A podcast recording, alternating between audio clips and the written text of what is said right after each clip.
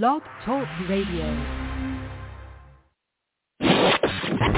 Ladies and gentlemen, congratulations. You're about to arrive to the right place. Five, four, three, two, one. Welcome to the Alan and Aaron Sportsbook Podcast. Are you ready for it? Now, here is Alan and Aaron.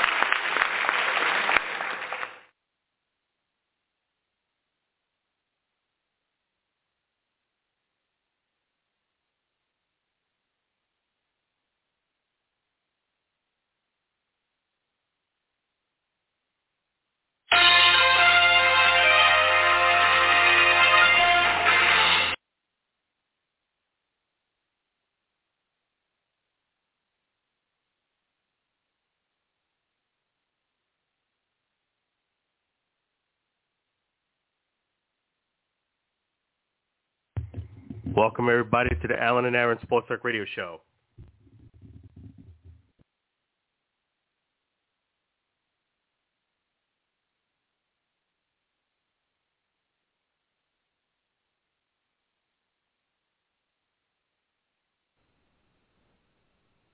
All right, Lou, how you doing so far tonight?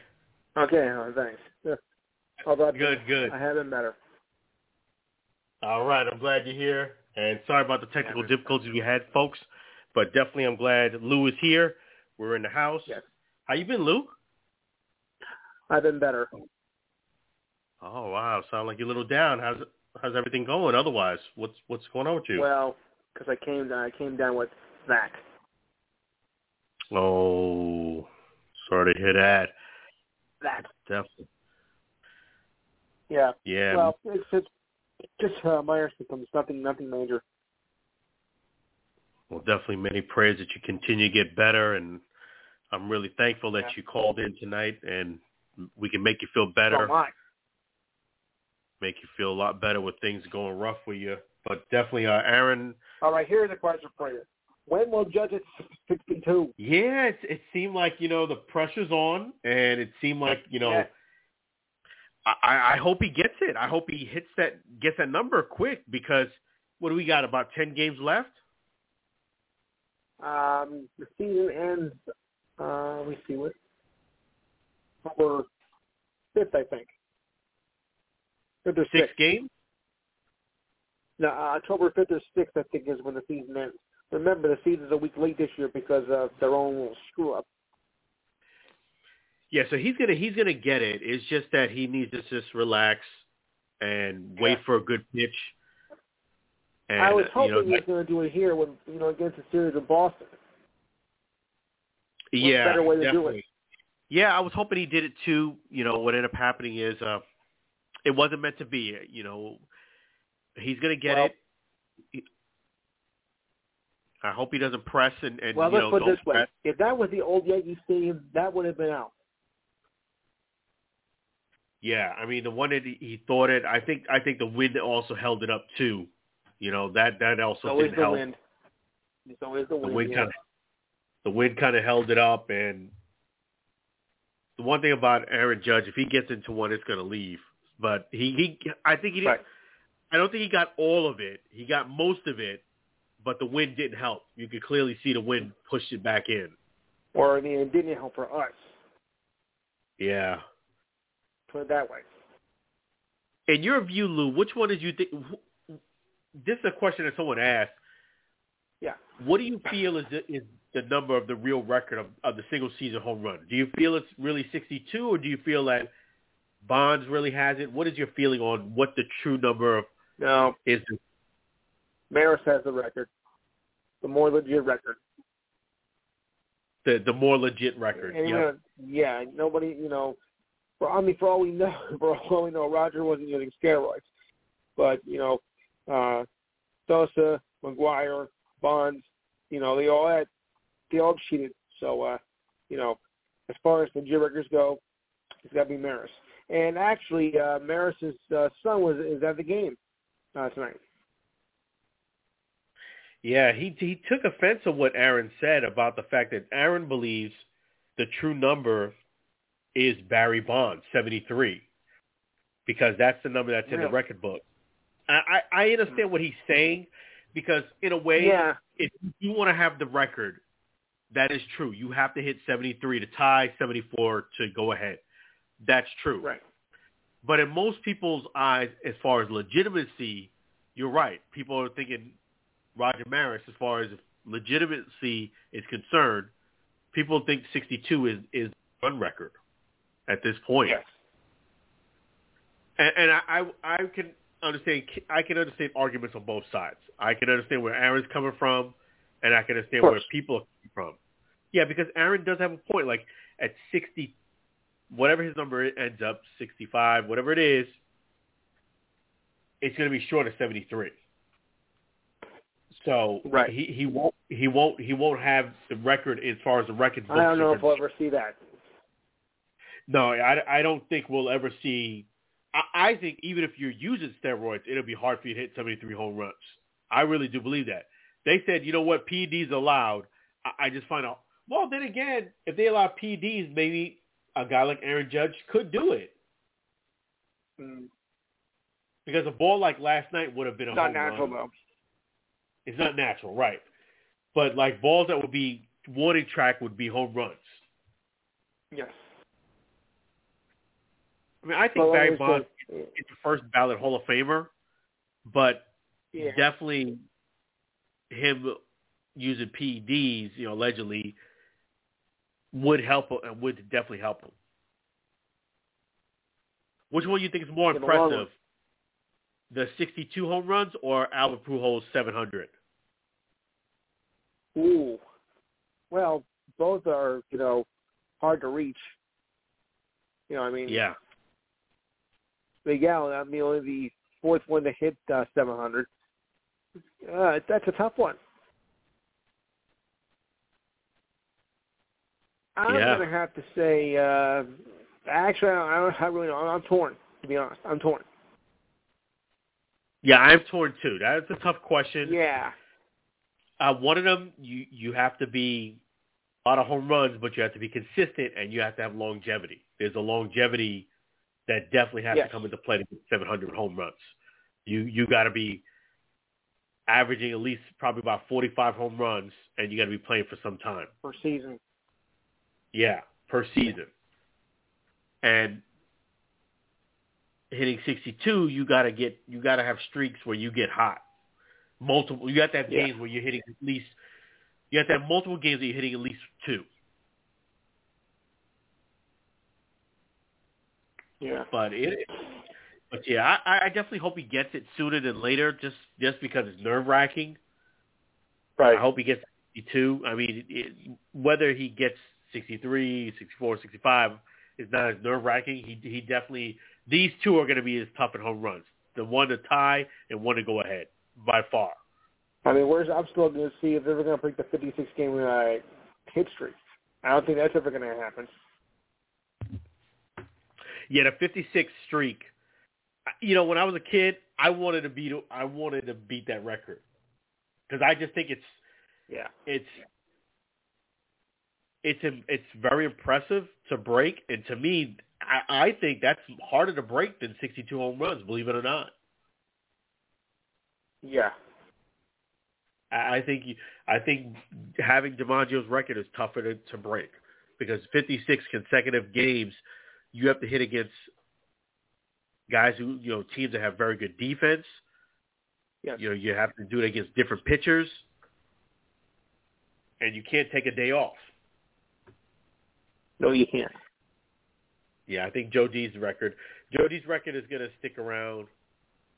I think Cal Ripken's record is going to stick around for a long time too. Yeah. I think those two are are, are going to stick around. I think I think King, uh, Rickey Henderson's steal record is going to stick around for a long time too. Yeah.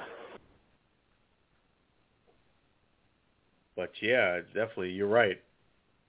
I know that you're not feeling 100%. Are you planning on having the show tomorrow? Absolutely. Oh, my So man going coming on? through, So yes. coming through the clutch, So, even injured. so it's the it's the COVID edition of the, the Enhanced Sports Show tomorrow. Oh boy. uh, we'll have uh, the uh, playoff the, uh, the playoff chase. Uh, will will Judge hit 62 home runs? I don't know. Maybe he will before the time the show is over tomorrow. College football and NFL predictions. Uh, we'll look at the President's Cup, the WNBA Finals, even though I'm very disappointed, and, and of course some uh, UFC news. So the show will go on tomorrow, as despite the fact I've got that. Uh, the number is five one two five four three four six six two. Number again five one two five four three four six six two from five to seven p.m. East Coast time. Yep, 5 to 7 Eastern Standard Time Zone, 512-543-4662. Again, it's 512-543-4662. Definitely call in. Definitely call in and support Lou, the Enhanced Sports Show tomorrow. And definitely support him even more so because give him well wishes tomorrow when you call in. But brother, I might need it. Yeah. So definitely, uh, Yeah. we're gonna pray for you. Uh, always Right. pleasure to hear from you, and I definitely hope you get well really soon. I should be I should be okay by Tuesday. Yeah, just uh, get drink a lot of liquids and get some rest, and Yes. don't strain yourself on the show. Right. All right. All a right. You're welcome. You have a great weekend. So our great Lou, he's a legend. Definitely really appreciate Lou. Thank you, and we appreciate you guys too for joining us here on the Alan and Aaron Sports Radio Show. We had technical difficulties, but we're gonna keep on moving on.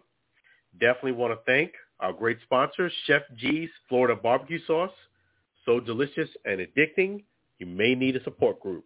Chef G's Florida Barbecue Sauce. It's delicious. Please pick up a four pack at flbbqsauce.com. flbbqsauce.com. Don't forget that sauce. So yeah, we discussed some baseball there. A lot of things happening in the sports world. And let me talk about the situation that's going on in Boston. The Boston Celtics coach, Ime Udoka, ran into a lot of hot water. He had the probably the, about the worst week that a male can have. And allegedly, he basically, you know, he is the coach of the Celtics. For those who don't know, the head coach. He allegedly, well, this part is not allegedly, I should say. He is now engaged and has been engaged for quite some time to beautiful actress Nia Long, and she actually moved closer to him. And what ended up happening is, apparently, allegedly, this part is allegedly, and it's reported that Ime Udoka basically is having an affair with one of the VPs, the VP's wife, and he was suspended for a year as a result of this. What is going on now is, I guess they're making a decision whether to terminate him, and also Ime Udoka is making a decision whether he should resign. Let me just first and foremost say that, you know, you you definitely when you become a position of authority, these these situations will present itself. Meaning, women. I'm not saying the, just the VP's wife or women will become attracted to you when you are in a position of a head coach or authority. That's just what it goes with the situation. Feel as if that's a situation that you cannot handle. It's probably best you really don't get into that that position because it just gets worse. And if you slip up in this position, you get not only you tarnish your career, you really put yourself in a really poor position publicly. I mean, Nia Long, she's a public figure as she is. Now she has to deal with this. I looked at her Instagram page, and as you can almost guess, that people are already taking shots, putting in their opinions. The VP, allegedly, who was having an affair with. She took down all her socials. And this is the reason why he got suspended. A lot of people speculated why was the penalty so harsh. Well, it turns a light.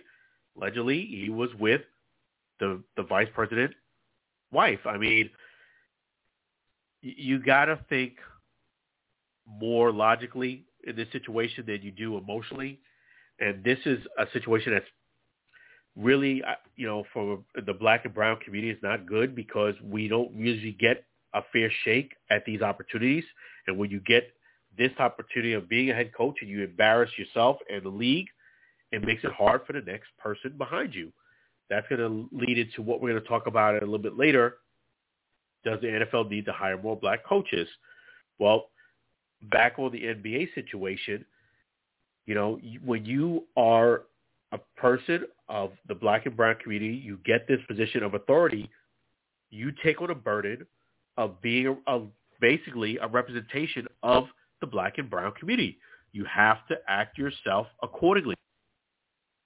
Cannot put yourself in a situation where you embarrass yourself. And, and my position on this at this point is the best thing for Ime Udoka to do is to resign because you want to come back in a year suspension. You have to regurgitate this whole thing all over again. As soon as you show up, media is going to come and ask you about these questions. It's going to take, you know, when you violate people's trust, it takes you a long time to get that back. This is going to be a constant distraction. And, you know, you just can't mess up. You can't mess up that's the way it goes. You have to you have to be on the straight and narrow, and you have to think before you react, and that's what it comes. You have to have emotional intelligence. So, having said that, I pray that everything works itself out. You know, I, I'm definitely this is not a good situation all the way around. Now, the the NFL coaches and black coaches definitely is something that the NFL struggles with. I definitely want to give Mike Tomlin a round of applause.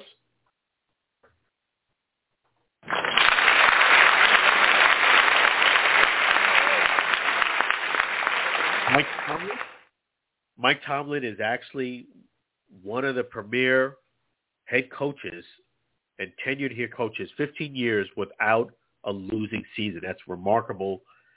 And you know, one thing that if you want to have more black coaches, one of the things that the black and brown community has to do is you have to support the people that do actually make it. You have to be more supportive.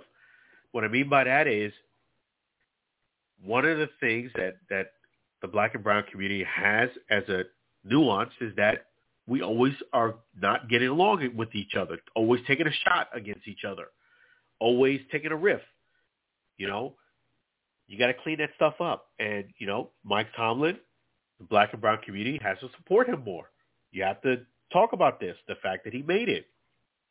Same thing when you have coaches that do get hired, you got to celebrate that more. And you got to work with, if you are employee or employer, you got to learn how to get along. I mean, I love what Todd Bowles is doing. He's getting off to a great start and it, that's the thing. We we you know the black and brown community can do great things if they're given opportunities, but also the black and brown community within that community can do better too. You got to stop trying to destroy your other brother. Come on, man. You got to lift them up. You got to be some supportive. I mean, I see it myself. You know, just on a personal level. You know, when, I, when I'm trying to do things and trying to be success, I can always count on a couple of things one, there's going to be a hater, and two, there's probably the person who's going to be hated will be more than likely is going to be somebody from the black or brown community. That's just how it's been the entire entire life. I'll meet one or two brothers out of about ten. It's about an 80-20 rule that will be very supportive, but 80% will be negative. So come on, you want more black coaches? You got to you got to do better in the black and brown community. You got to be some more more support of your brothers. Stop trying to fight against them. Here's a perfect example. Perfect example. Richard Sherman just the other day against Russell Wilson Russell Wilson hasn't played with with uh, Richard Sherman. Wow, we're going back at least what seven, eight years, and basically the gist of it is that Richard Sherman was basically saying that Russell Wilson was held to another standard than everybody else on the team.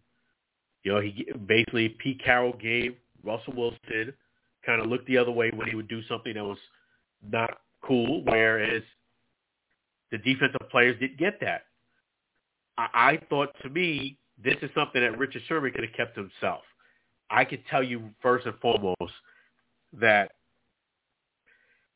the quarterback is going to get preferential treatment over a defensive player and an offensive player.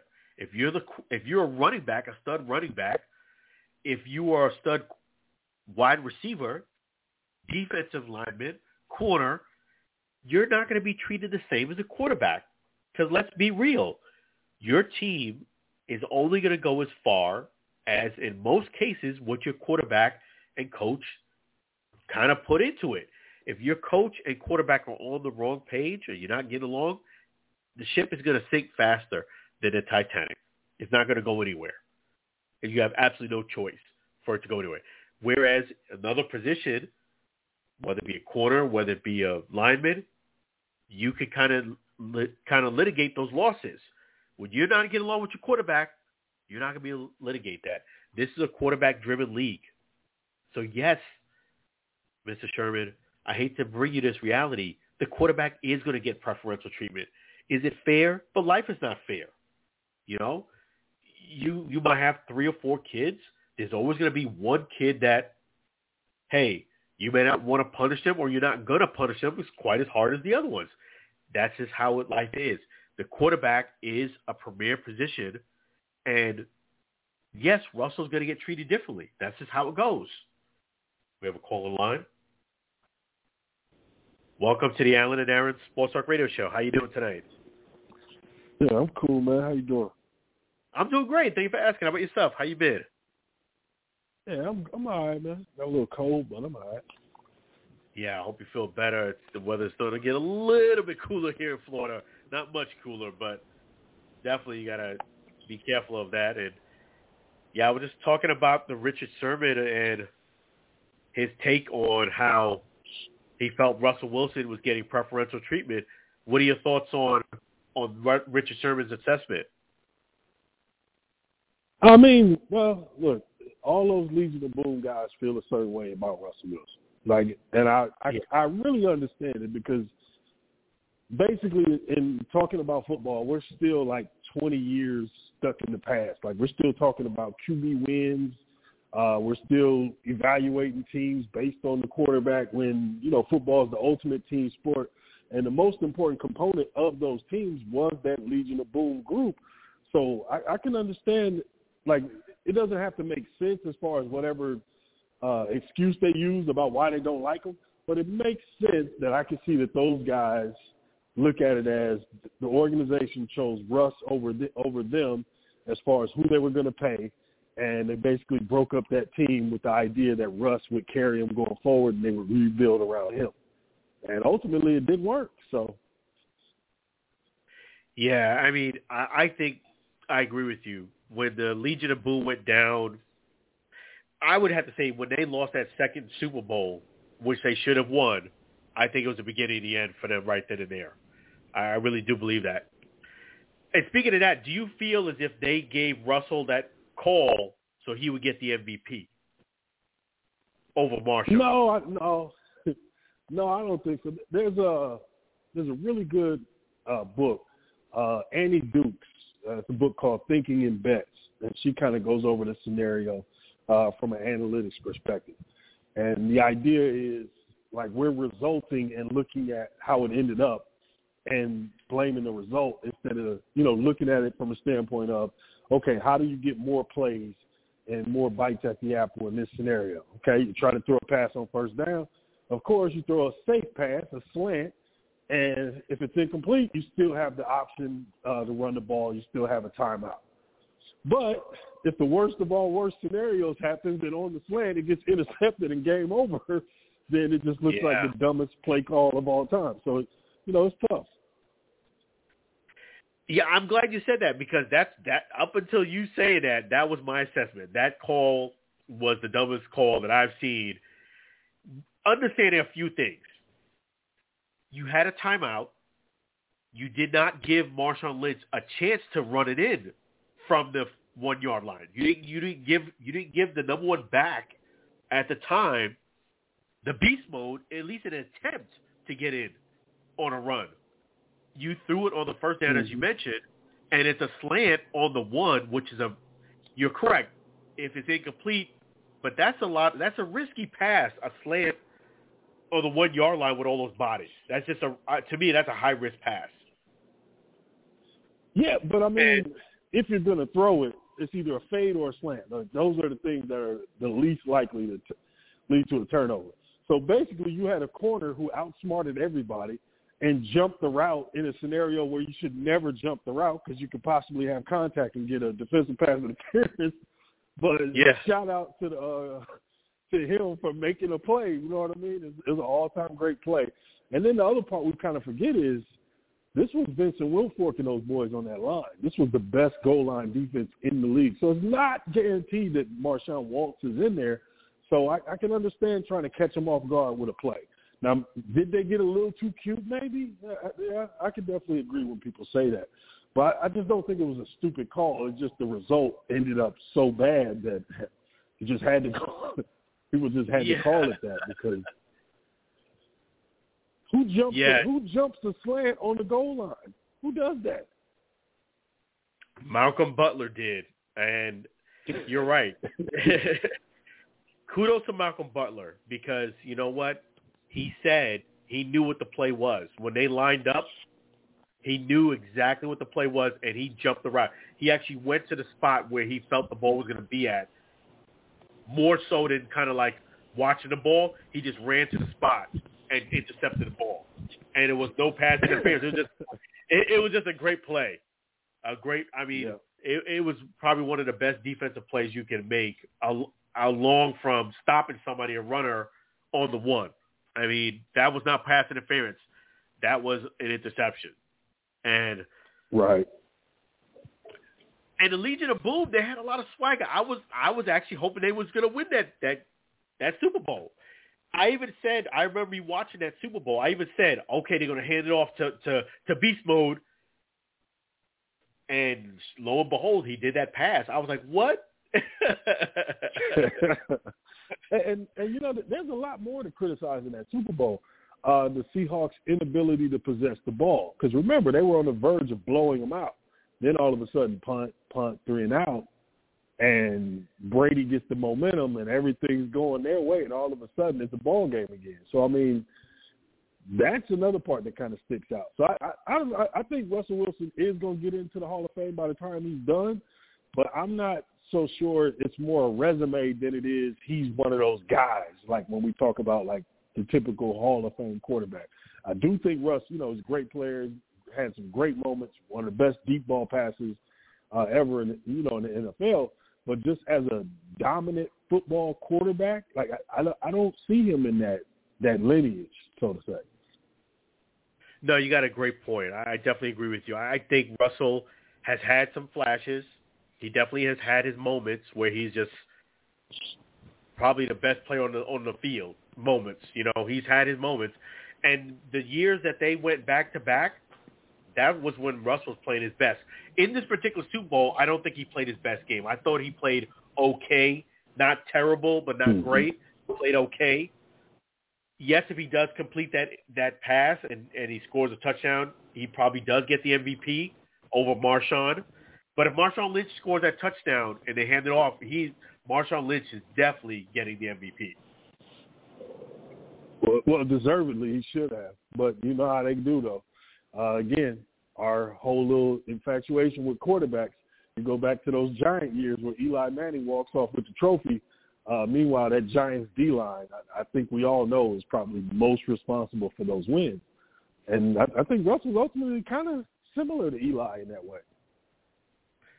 Yeah, and, and you're right. I do definitely do think Russ is going to be a Hall of Famer. He he he makes the most of what he can do. I mean, he practices hard. I follow him on Instagram. He puts the work in, and you're right. He he does he get a little bit more clout than what he sometimes produces? Yeah, I would I would say yes, but he is going to be a Hall of Famer. He you know as long you know he doesn't get hurt or anything like that, and it would have looked really nice on his resume if he had he had that second second Super Bowl back to back.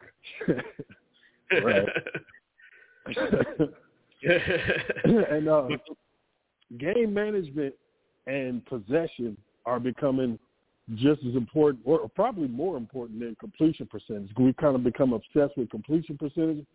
When you know somebody's dumping short outs and bubble screens and stuff, yeah, you're going to throw seventy percent. But the more important factor nowadays is, is starting to become okay. Can you keep the other team off the field when you need to milk the clock?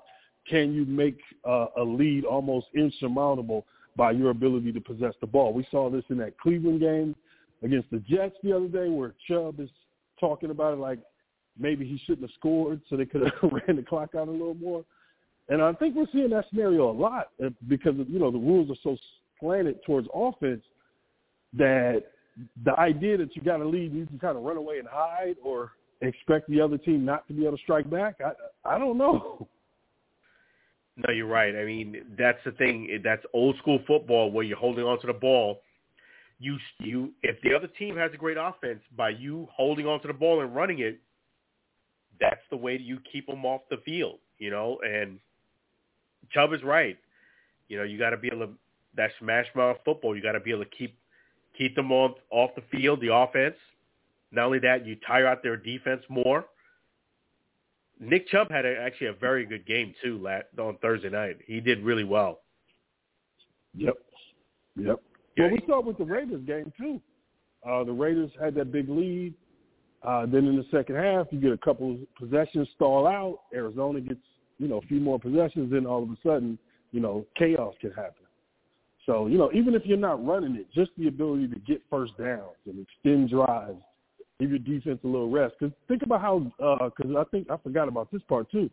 Going back to that Seahawks Super Bowl, remember how gassed the defense was because the offense couldn't stay on the field. Yeah, you're right. You're absolutely right. I mean, that Super Bowl, that's one of the most memorable Super Bowls I have ever watched.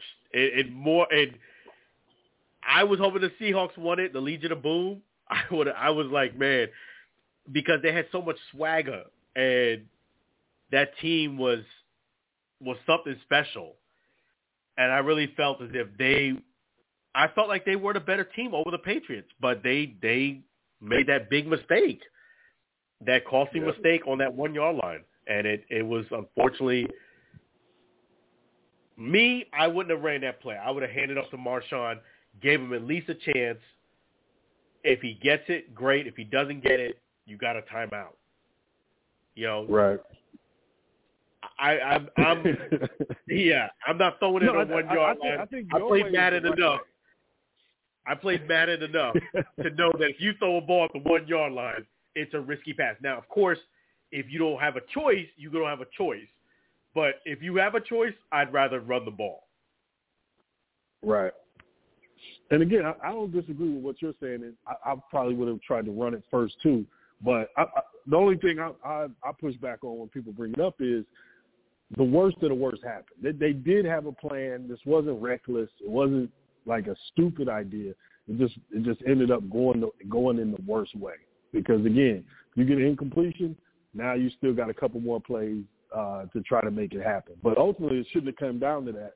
And when your offense stalls out in the second half against that old that man named Brady, these things can happen to you. No, you're absolutely right. You cannot let off the gas, and not only can you not all let off the gas, you can't rely on on field goals. You're not going to beat right. Brady or Mahomes on field goals. No matter how great you play, if you're just getting field goals, you're not going to beat either one of those two guys, Brady or Mahomes. It's not going to happen. Right. And I'm glad you said that about that Super Bowl because to, up until this day, I felt like to this day, I, I was even thinking about it like a few days ago. I said, man, why did the Seahawks want to give Russell Wilson? Because you know what? Because of what Sherman said. I said, you know what? that goes into that narrative that they wanted to give Russell the MVP over Marshawn. Remember, Marshawn during that whole time was, I'm only here so I don't get fined. I'm only here so I don't get fined. Imagine that guy getting the MVP. Yep, yep. Because remember, remember what happened? They were having cap issues. They they were trying to figure out who they wanted to pay. Uh, Marshawn needed money. The secondary needed money. You still had the linebackers who needed money. Like you had a lot of people to pay, and their idea was to go ahead and tear it down and, and replace because, and like all front offices, once they hit on some picks, they convince themselves that they're just better than everybody at it and they could do it again. And we see draft after draft after draft is not that easy. No, it's you're right. You're absolutely right. It's not that easy to rebuild, you know, and and that's what happens. Teams they think that okay, we got we we're on top now. We can just kind of get right back here if we move some people who are demanding a lot of money. We get some other drafts. We move, get a couple of trades, and then boom, we're right there. It doesn't work that way.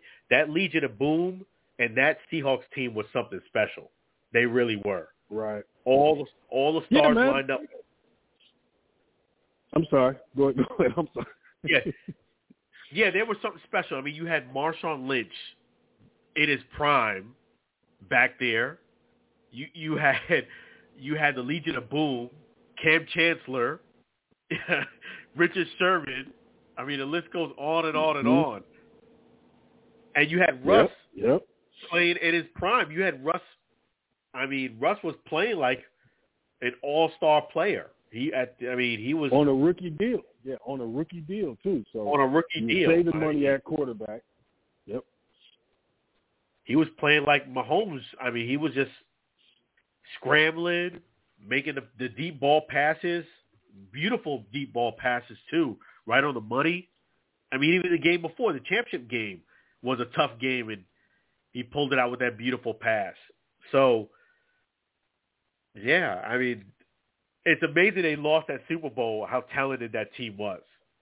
And that's an all-time classic too. That that NFC Championship game you just brought up, man.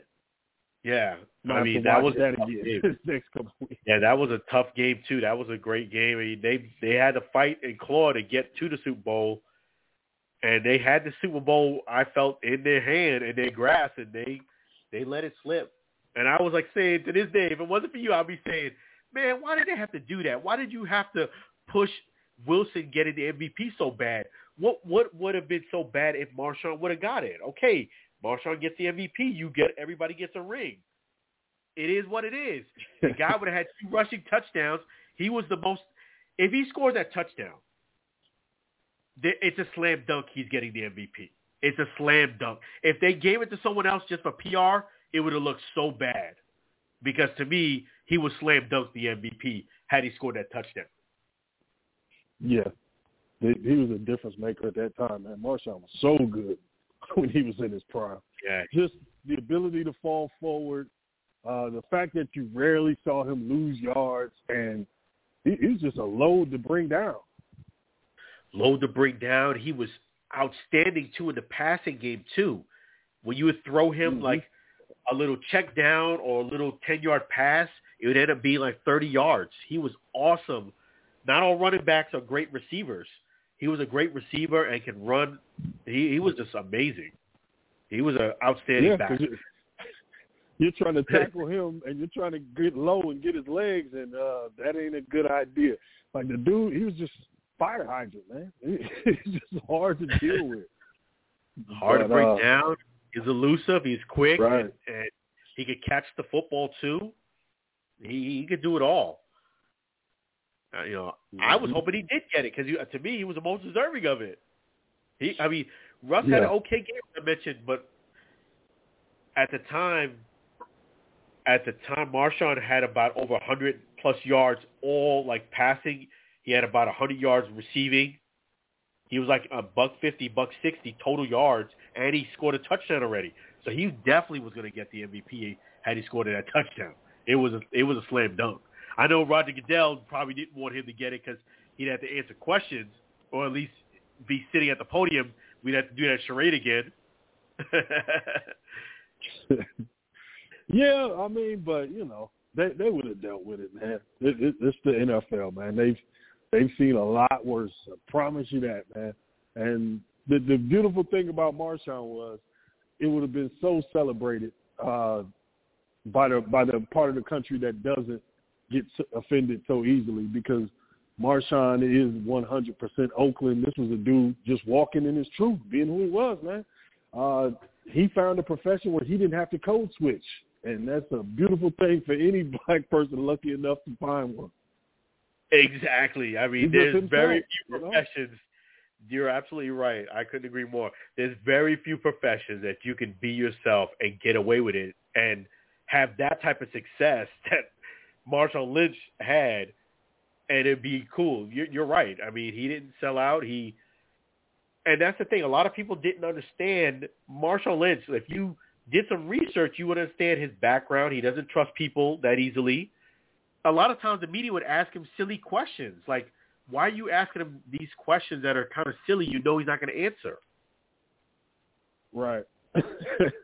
And then we saw media, media figures who figured it out like, oh, wait a minute. This guy is not a clown to laugh at. This guy is an interesting, funny, insightful dude.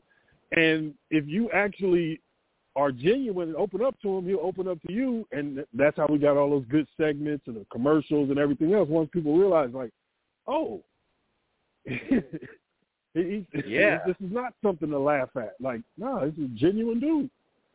He really is. He's a genuine guy. I mean, Marshawn Lynch, he, he really is. Like to me, I see Marshawn as a, you know, just where I'm from, I see him like an easy guy to talk to. I really do. Like you just have to be genuine, not be fake, you know, and deal be a straight shooter with him, and he'll he'll he'll open up to you. He will. Yep. But yep. if you just ask condescending questions, no, he ain't gonna do. He ain't gonna. This it's or fake or phony questions, he's not gonna he's not gonna cater to that. that's that's the funny thing about people who think they're smart. The funny thing about people who think they're smart, they think everybody else is dumb. So it's like, yeah, people can kind of read you. They can smell it on you that you're being condescending and talking down to them and stuff. Like, I'm sure yeah, there's a lot of reporters he won't speak to to this day, probably in Seattle. Yeah, and you're right. And you know what? But he did a 30 for 30, and it was with another brother. I forget his name, but they had great rapport, and it was a it was actually a very good, uh, outstanding segment. And he talked about his background, you know, from being from Oakland, rough, rough. I mean, he was from a rough neighborhood, and he the man said he don't trust anybody. You know, he he's very guarded and you just gotta, you know, you gotta earn your respect with him. That's what it goes down to. He ain't gonna just give it to you. Right. You think about his time in Buffalo. Yeah, why wouldn't it lead to that? The way he was treated there, because he got in some trouble off the field with a DUI, and the way those people talked about him, that dude never forgot that. Yeah, you're, you're absolutely right. I mean, I look at Marshawn being an intelligent guy, and you know, he, I, I was inspired by what he said when he was when he came back from retirement, he was giving some great advice for the guys that were coming in, like, hey, don't waste your money, take care of your bodies, take care of your mind. That's actually outstanding advice. NFL is a violent sport. You you want to be you want to be able to do things once your career is over. Right. You don't want to waste and, all your we money. We talk about the media for a second. We, I mean, just think about the stories we got yesterday and today. If you don't mind, if we can go into that. I, Oh yeah, sure, definitely, absolutely. About, okay, so, uh, so we've created. no, I was going to say just the Ime uh, Udoka situation. We yeah. created this instant gratification media where the rush to be first mean more than anything. Uh, we get people tweeting out about a very important story with no details. So it's like, okay, you're telling me somebody's going to be in trouble, possibly but you don't know why and you can't say with who or how, but they could be in trouble. And the need to be first means that you put that out instead of somebody saying, no, you shouldn't run that. That's that's not information. That's that's not a story.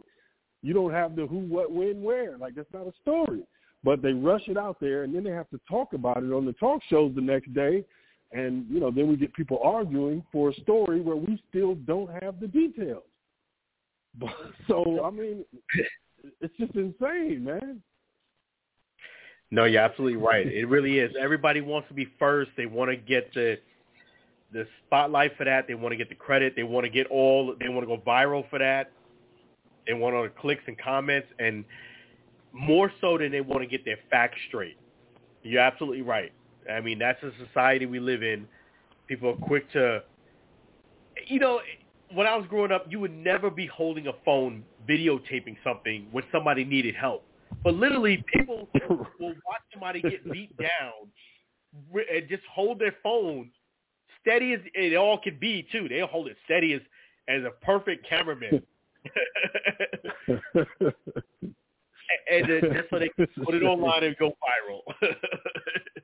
right. And not never once thinking, you know, maybe I should be helping out or something, or calling the cops or do something. Something besides just holding the phone. And then with the Udoka situation, it's like, okay, something inappropriate happened, and it looks like it's it's levels to this. Like this is like this is probably going to be really terrible uh, just because the Celtics won't commit to, you know, firing him openly for, I'm guessing, fear of some type of legal action. But we, the first day when people are like, yeah, well, they had consent, and, you're like, wait a minute, man. Consent is not a fixed item.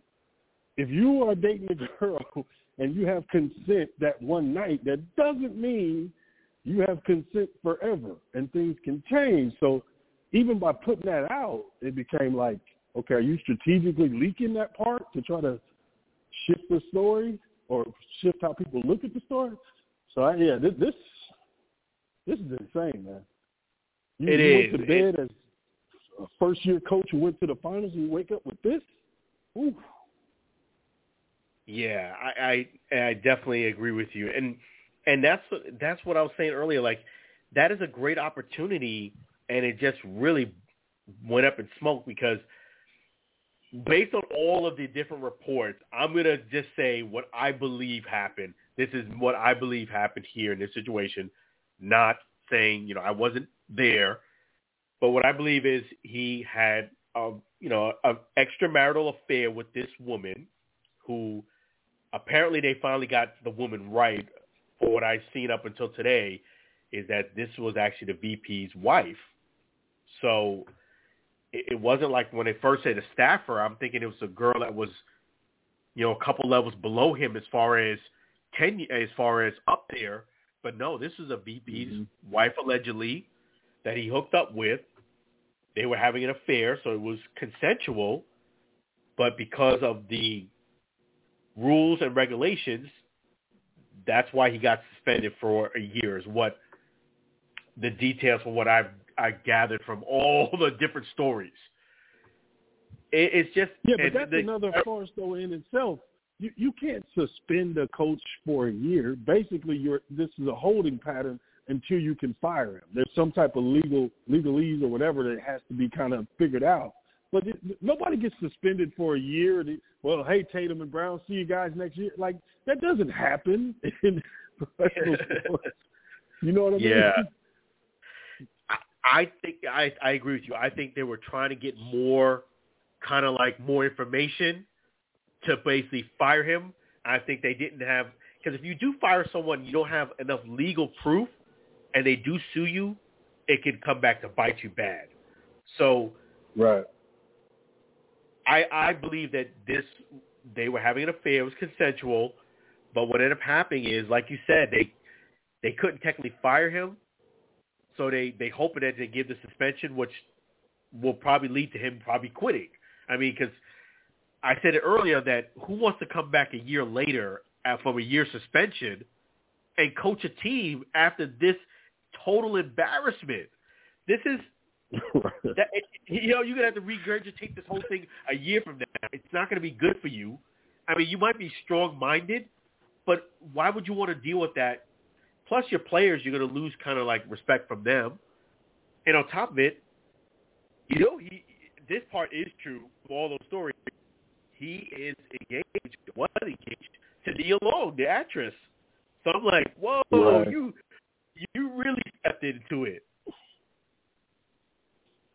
and anybody who knows anything about relationships, one thing that becomes a bridge too far with with a lot of women is embarrassing them publicly. And Yeah. I don't know how much worse this can get. So Yeah, it's pretty bad for her. I looked at her Instagram page and she did not put a post or say anything about it, but I seen people finding the last post she had and they were making their comments and their opinions on that. And it it's already really bad for her. She didn't do anything wrong, but it's embarrassing for her, it's embarrassing for the Celtics, it's embarrassing for the VP, and it's embarrassing for the girl, his wife. It's embarrassing for the coach. It's this an embarrassing situation. If you were him, what would you do at this point if you had a year suspension? uh, I would just stay in contact with the lawyer, man, or, or your agent or whoever it is that's going to do the talking for you, and I would just stay quiet, man. Just wait on whatever uh, kind of buyout or whatever they're going to do.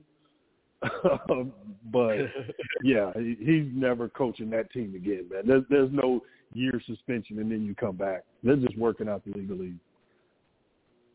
I agree. I, I totally agree. I was even saying earlier that might just if if resigning is the best option, but you cannot come back a year later from this type of embarrassment.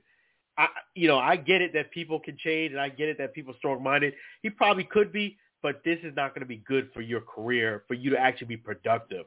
It's just too big of a light.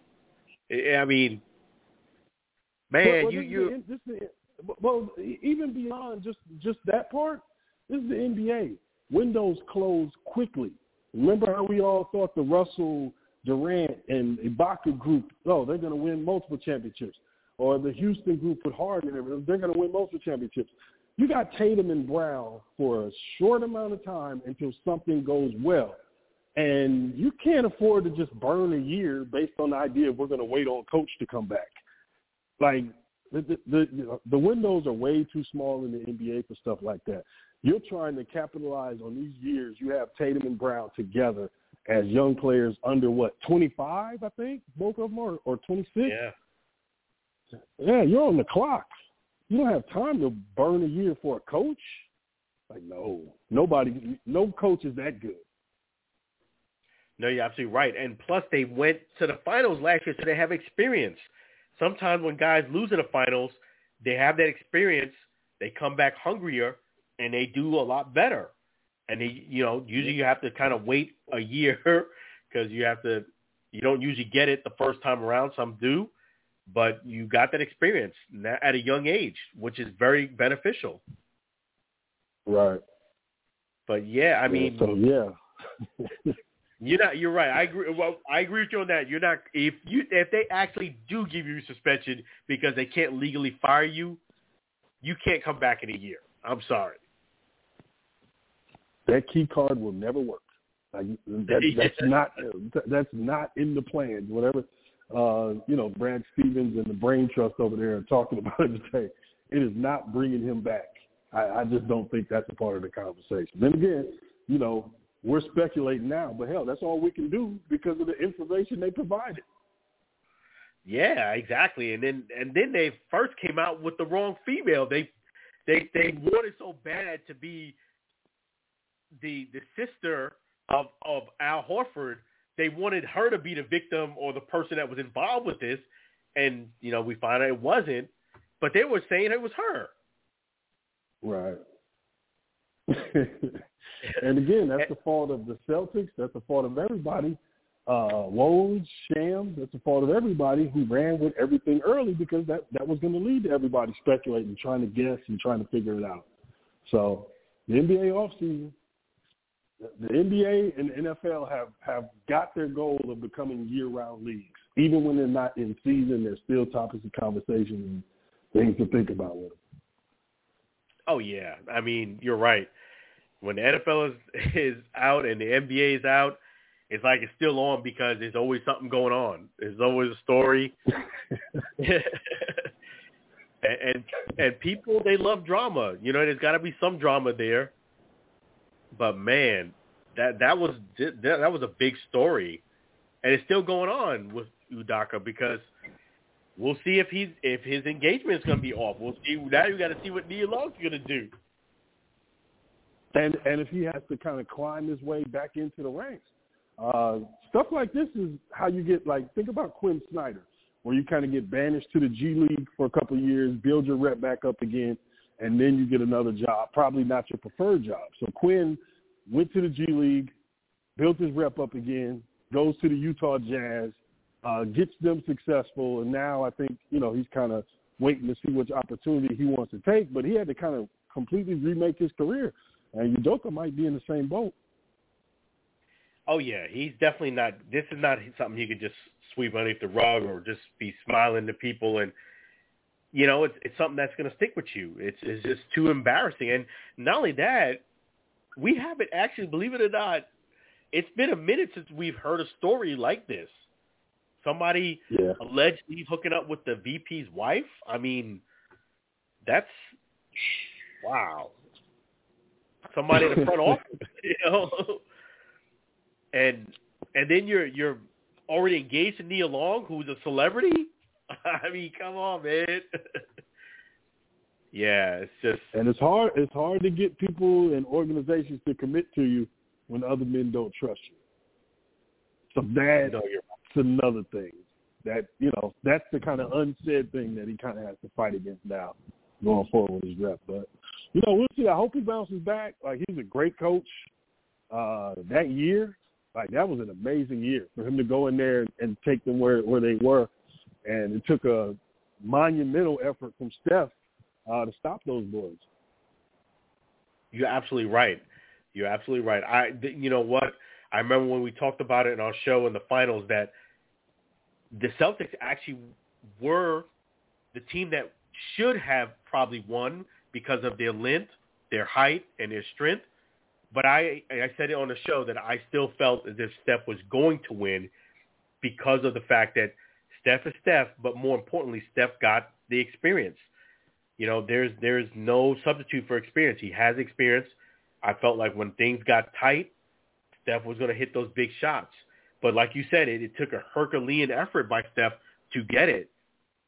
But I felt as Yeah. if if it was if it was any slip up on Steph and the team, they would have lost. But I felt I I did pick, even though the Celtics were on paper the better team and they had more length and all of that, I still felt as if you know Steph and his team was going to win. More importantly, because of the experience. Right, right, and, and we see this every generation. The, the young team gets there, has to learn how to win, and the savvy veterans, uh, you know, beat them, and they say, "Yeah, we'll see you next time." Remember the Tim Duncan uh, infamous soundbite, him telling him, "Bro, this will be your league someday." Uh, as LeBron gets there as a young guy, and the Spurs uh, 4-0 him in, in the finals. like you know, that's how this goes, man. Yeah, it's like it's like you kind of wish you had their knowledge. The vets, the vets, they kind of sneaky. They know they've been there. They know what the ref's going to call, what he's not going to call, and just the experience of hitting those big shots in the pressure situations. You're learning on the job. They've been through it already. Yep. It's a difference. and, and when they were younger, the older guys did the same to them. So, yep, exactly. I got to run, man, but it's always good to catch up with you, man.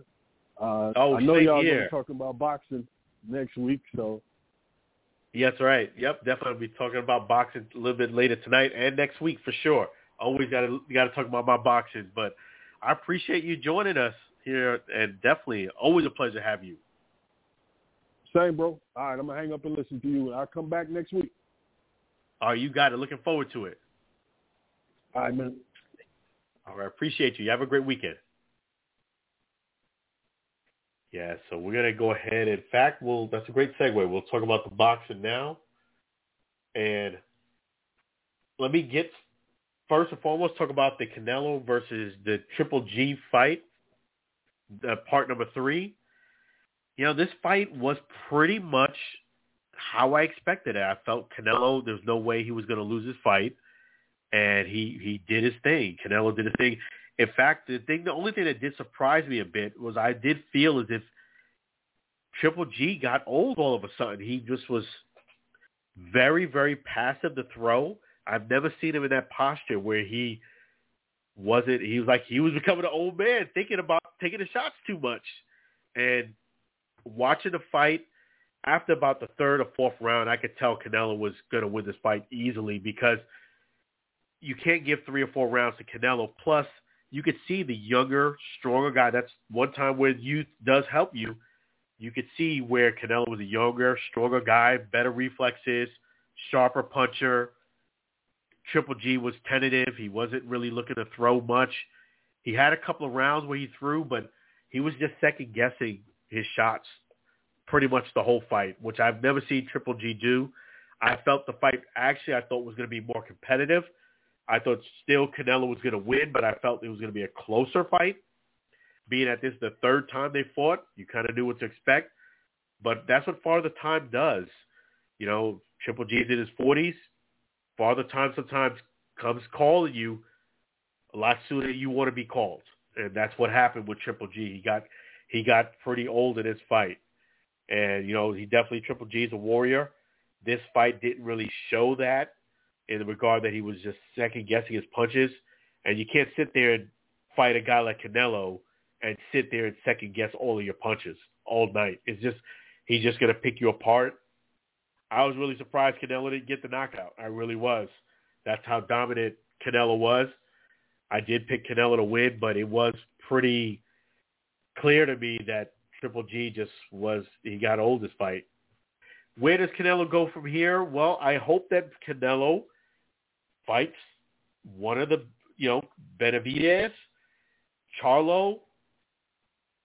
I don't know if you should fight for that rematch of Bivol because I, I don't think it's going to end well. I think Bivol is going to win that fight, especially if they fight at 175. But uh, Canelo, he has options. I I hope that he fights one of those three guys. It's, you know, but first and foremost, he got to fix his hand, which I hope he gets that done. And then uh, we have the Stevenson fight tonight, which is actually tonight. it's a Friday night fight, not a Saturday night fight. For those people who don't know, most of the fights are Saturday. It is actually tonight. Stevenson didn't make the weight.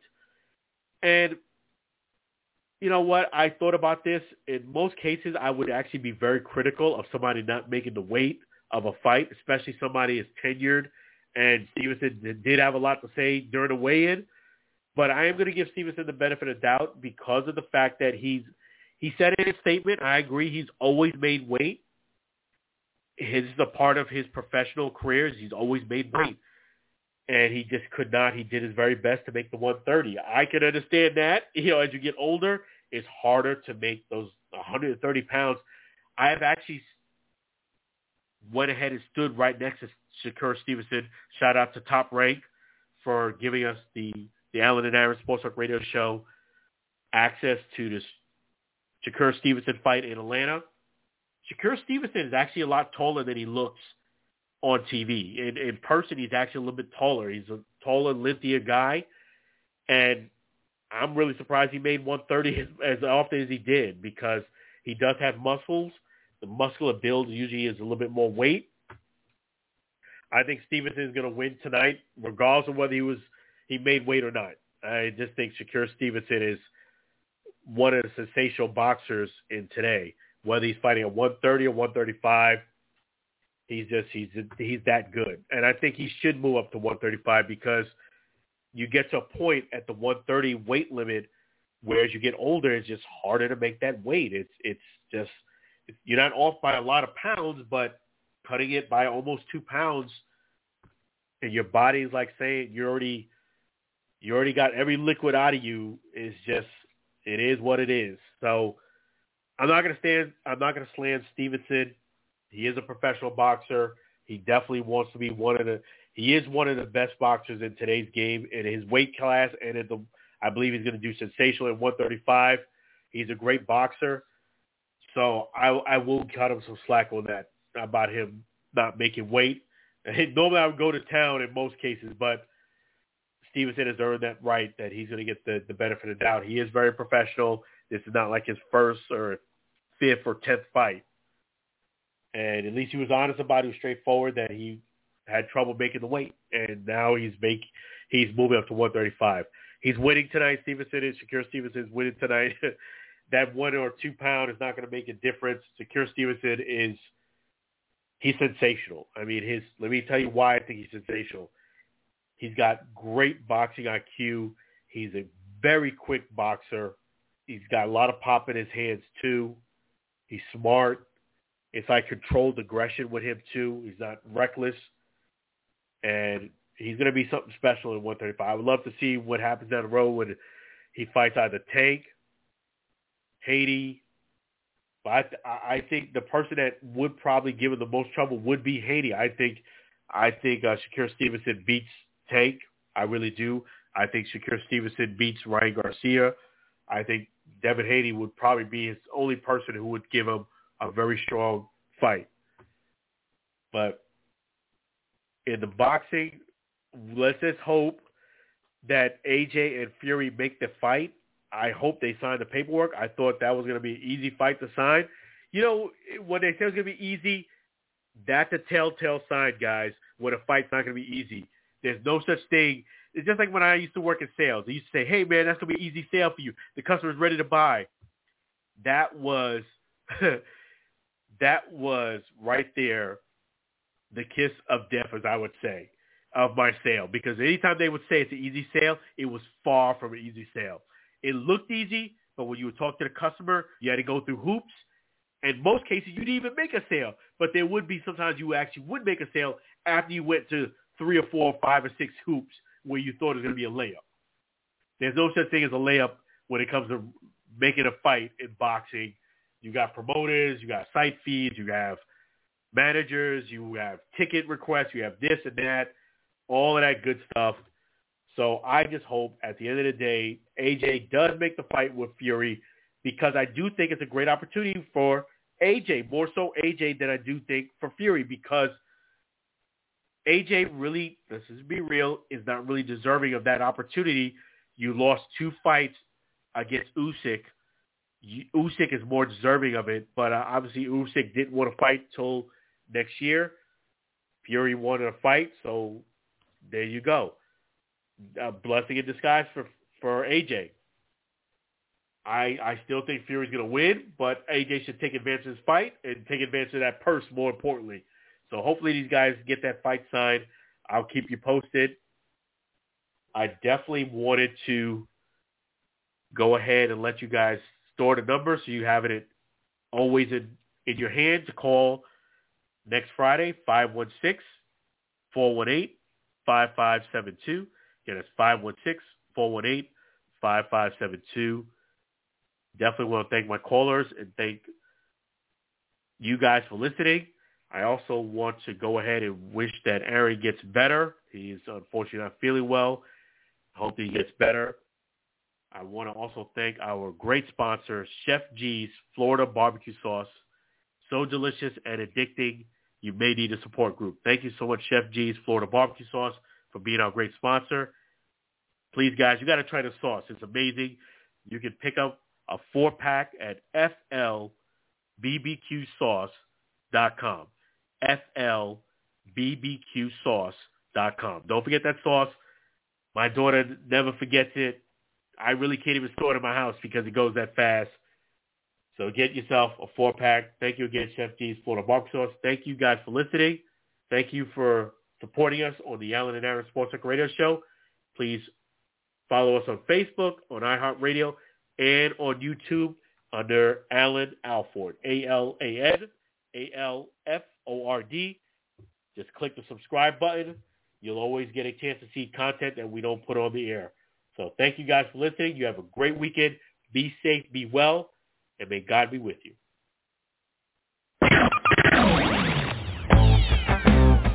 Thank you for listening to the Alan and Aaron Sports Talk podcast.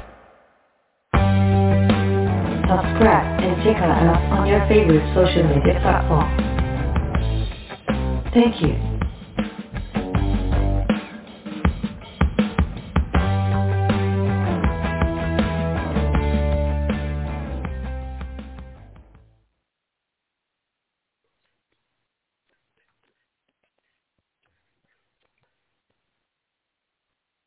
With Lucky Land slots, you can get lucky just about anywhere. Dearly beloved, we are gathered here today to... Has anyone seen the bride and groom? Sorry, sorry, we're here. We were getting lucky in the limo and we lost track of time. No, Lucky Land Casino, with cash prizes that add up quicker than a guest registry. In that case, I pronounce you lucky. Play for free at LuckyLandSlots.com. Daily bonuses are waiting. No purchase necessary. Void where prohibited by law. 18 plus. Terms and conditions apply. See website for details.